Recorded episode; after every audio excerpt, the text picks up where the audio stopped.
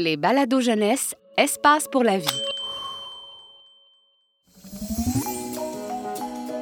Vous écoutez Radio Plante, la radio par et pour les plantes. Un balado du Jardin botanique de Montréal.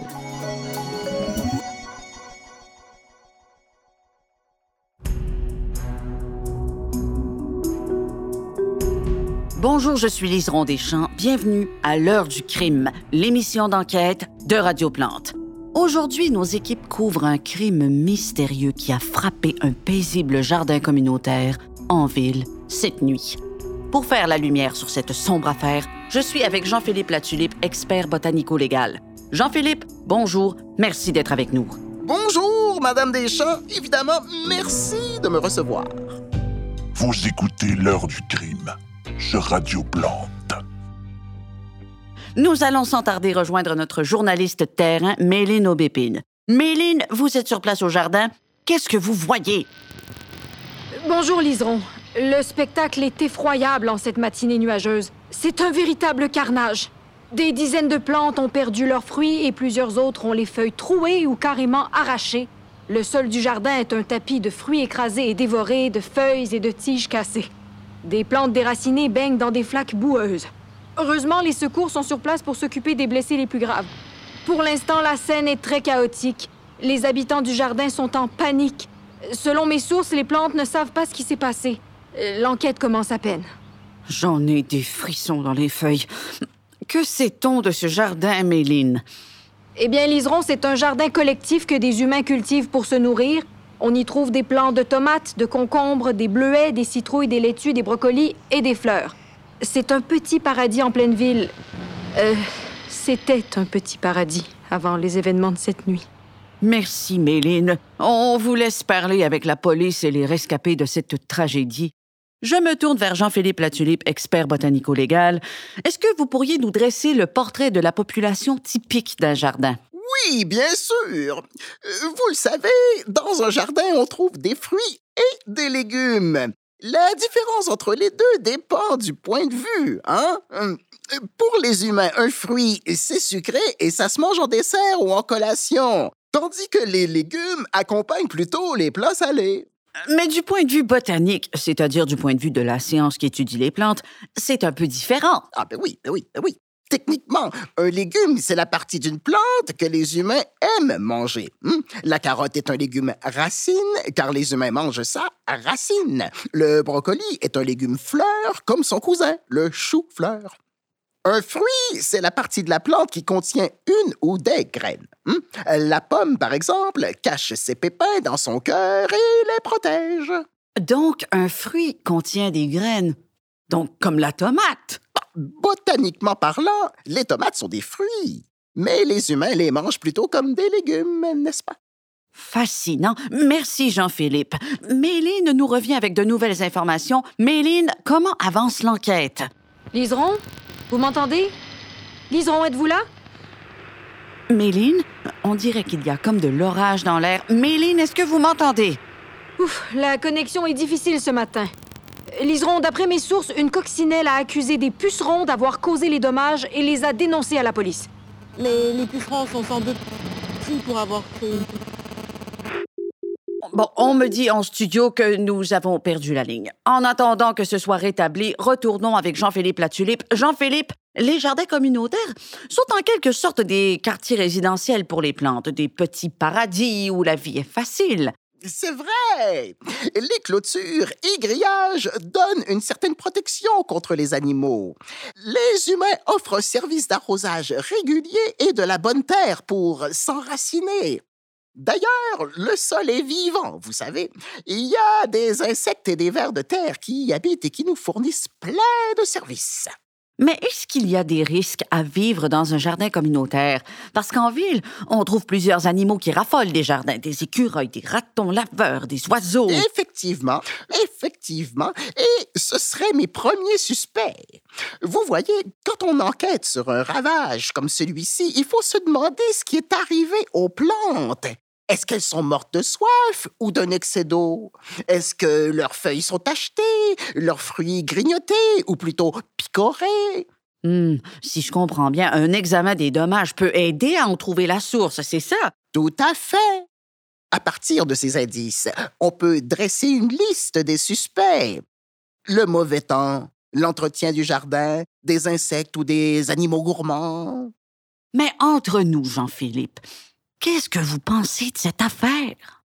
Hmm, ouf, définitivement. Évidemment, je pense que Madame Aubépine a mentionné que plusieurs fruits et feuilles ont été endommagés ou manquent carrément.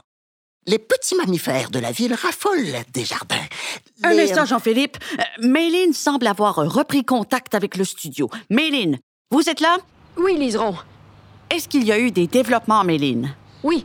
Les enquêteurs parlent avec trois individus, dont deux qui ont été pris sur le fait. Sur le fait.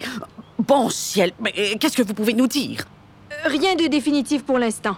Il y a cinq minutes, les enquêteurs ont vu une marmotte en train de grignoter plusieurs feuilles et fruits tombés par terre. Elle a fui les lieux en direction de son terrier. Dans le chaos de la poursuite, un agent aurait aperçu un écureuil qui grignotait une tomate cerise dans un arbre. Je le savais! Et qu'en est-il du troisième suspect, Méline? Un raton laveur a été accusé par plusieurs habitants du jardin. Ces animaux vivent la nuit et les dommages se sont passés pendant la nuit. J'ai avec moi un ami du raton laveur, monsieur. Charlie Raton. C'est une injustice. Mon chum là-bas, c'est Gaston Laveur et il a rien fait de mal. Les épis de maïs qu'il mangeait, euh, que moi je mangeais aussi, là, étaient déjà à terre quand on les a trouvés. Même chose pour les deux autres. là. Euh, L'écureuil et la marmotte, je les connais pas, mais ça, c'est parce qu'ils sortent euh, le jour seulement et que moi, je sors la nuit. Et puis, ben, ben, ben, ben, tout s'est passé la nuit. hein. Hein, Hier soir, je suis pas sorti, j'aime pas être mouillé, puis j'ai peur du tonnerre. Euh, si vous voulez mon avis... quand- Merci, monsieur Raton. Liseron, je vous rends l'antenne. Bon, Jean-Philippe Latulippe, qu'en pensez-vous? Hmm, Bon, alors, effectivement, comme l'a dit Monsieur Raton, si le saccage du jardin a eu lieu cette nuit, on peut rayer de la liste des suspects les animaux actifs le jour. hmm? Mais c'est possible que les animaux aient simplement profité des aliments qui étaient déjà à terre. hein? En ville, c'est pas toujours facile de trouver de la nourriture fraîche. Les animaux mangent ce qu'ils peuvent. Mais ça complique l'enquête. Jean-Philippe, peut-on penser à d'autres suspects? Oh oui. Chez les animaux, il y a les quatre pattes, comme les ratons, les écureuils et autres. hein. Mais il y a aussi les deux pattes, deux ailes, comme les oiseaux, les six pattes, comme les insectes, et les pas de pattes, comme les limaces ou les vers de terre. Bon, Et les bipèdes, bien sûr, les humains. hein. des oiseaux, des humains. Ça pourrait expliquer les fruits qui ont disparu. Je ne crois pas qu'il pourrait causer autant de dommages. Voler quelques fruits, peut-être, mais des ravages comme celui-ci, non. Merci, Jean-Philippe. Méline, on me dit que vous avez parlé avec des témoins qui habitent le jardin. Oui, j'ai parlé avec plusieurs résidents, plantes, insectes et animaux qui s'accordent à dire que d'habitude, la cohabitation est plutôt harmonieuse. Vous savez, les plantes ne sont pas opposées à un petit vol par-ci par-là. Ça a l'avantage de disperser les graines. Mais quand on voit un dégât comme celui-ci, ce n'est pas un petit vol quand même. Je commence à croire qu'il y a des causes externes à tout ça. Eh bien, euh, j'ai discuté avec une carotte un peu âgée, Charlotte Carotte, et elle pense que ça pourrait être des extraterrestres. Mais un ver de terre affirme qu'elle est sous le choc et qu'elle ne sait pas ce qu'elle raconte. Hmm, Des extraterrestres. Hmm. Non, mais non, mais non. Euh, Je pensais à quelque chose de plus logique. euh, Parce que tout à l'heure, vous avez dit qu'il y avait des flaques d'eau. Oui, c'est vrai, j'ai les racines dans l'eau. Et Charlie Raton a dit qu'il n'est pas sorti hier soir parce qu'il ne voulait pas être mouillé. Et quelque chose au sujet du tonnerre. Et, et, et, la connexion est mauvaise. Il y a comme de l'orage dans l'air. Oui, en effet, le ciel est nuageux ce matin. Est-ce que quelqu'un sait s'il y a eu un orage hier soir? Est-ce que quelqu'un peut trouver l'information? Bon, on arrête de se tourner, Racine? Euh, De la grêle, peut-être. Méline? Je vais demander tout de suite aux animaux nocturnes et aux enquêteurs. Vous imaginez, Jean-Philippe? Est-ce qu'on a résolu l'enquête en direct? À Radio Plante? Parce que c'est terriblement dévastateur, la grêle. Des grosses billes de glace très dures qui tombent du ciel à toute vitesse. Ça expliquerait les flaques d'eau. les fruits abîmés au sol, les feuilles trouées et les tiges cassées, bien sûr. Ensuite, euh, tous ceux qui passaient par là en auraient tout simplement profité. C'est vraiment une excellente idée, Liseron. Oh, Méline est de retour au micro. Alors, Méline, Liseron, Charlie Raton a confirmé qu'il y a eu un terrible orage de grêle cette nuit. Deux limaces m'ont dit qu'elles ont failli se faire écrabouiller par des grêlons avant de se réfugier sous une laitue. mon doux. Je pense que nous avons résolu cette enquête. Que dit la police, Méline? Les enquêteurs sont bien embarrassés. Ils n'avaient pas pensé à vérifier la météo d'hier soir. Vous voyez, les enquêteurs sont des plantes d'intérieur. Ils ne prêtent pas toujours attention au temps qu'il fait. Et puis cette nuit au jardin, toutes les plantes dormaient. Oups, euh, pardon, je vous quitte, il recommence à pleuvoir. Merci, Méline. Eh bien, Jean-Philippe, quelle émission! On dirait bien qu'il n'y a eu aucun crime au final et qu'on a résolu le mystère du jardin communautaire. Oui, dommage. Euh, je veux dire, tant mieux. Finalement, les événements dramatiques de cette nuit nous ont montré que les jardins, créés par les humains, sont des lieux de vie pour toutes sortes d'êtres vivants. Et puis, on a une meilleure idée des facteurs qui peuvent endommager un jardin potager. Par exemple, il faut penser à écouter la météo. C'est vrai.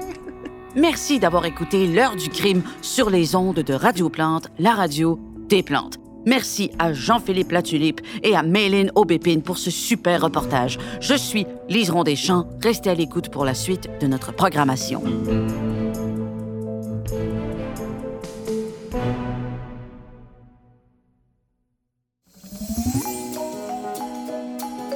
Ce balado est une production signée La Puce à l'oreille pour Espace pour la vie. Un texte de Lucille Aumonier et Martin Payette, avec les voix de Véronique Pascal, Philippe Racine et Noémie Leduc-Vaudry. Une co-réalisation de La Puce à l'oreille et des studios Bakery. Espace pour la vie est un service de la Ville de Montréal et le plus important complexe en sciences de la nature au Canada. Pour retrouver tous nos balados, rendez-vous sur espacepourlavie.ca.